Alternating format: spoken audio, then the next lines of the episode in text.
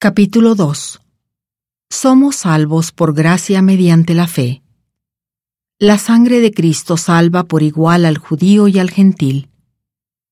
La Iglesia está edificada sobre el fundamento de apóstoles y profetas. Y Él os dio vida a vosotros cuando estabais muertos en vuestros delitos y pecados, en los que anduvisteis en otro tiempo conforme a la corriente de este mundo, conforme al príncipe de la potestad del aire, el espíritu que ahora opera en los hijos de desobediencia, entre los cuales todos nosotros también vivimos en otro tiempo,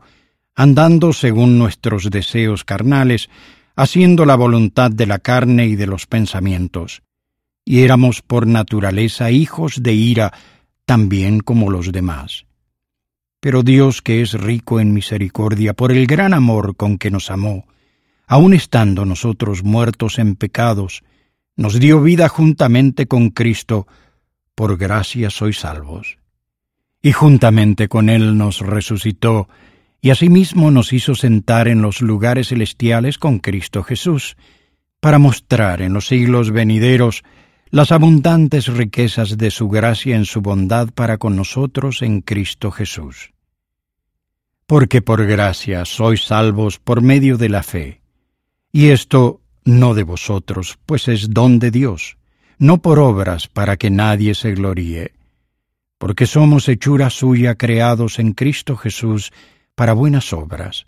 las cuales Dios preparó de antemano para que anduviésemos en ellas. Por tanto, Acordaos de que en otro tiempo vosotros, los gentiles en cuanto a la carne, erais llamados incircuncisión por la llamada circuncisión hecha con mano en la carne, y de que en aquel tiempo estabais sin Cristo, alejados de la ciudadanía de Israel y ajenos a los convenios de la promesa sin esperanza y sin Dios en el mundo. Pero ahora en Cristo Jesús, vosotros que en otro tiempo estabais lejos, habéis sido hechos cercanos por la sangre de Cristo, porque Él es nuestra paz, que de ambos pueblos hizo uno, derribando la pared intermedia de separación, aboliendo en su carne las enemistades, la ley de los mandamientos expresados en ordenanzas, para crear en sí mismo de los dos un solo y nuevo hombre, haciendo la paz, y mediante la cruz reconciliar con Dios a ambos en un solo cuerpo, matando en ella las enemistades. Y vino y anunció la paz a vosotros que estabais lejos, y a los que estaban cerca, porque por medio de él los unos y los otros tenemos entrada por un mismo espíritu al Padre.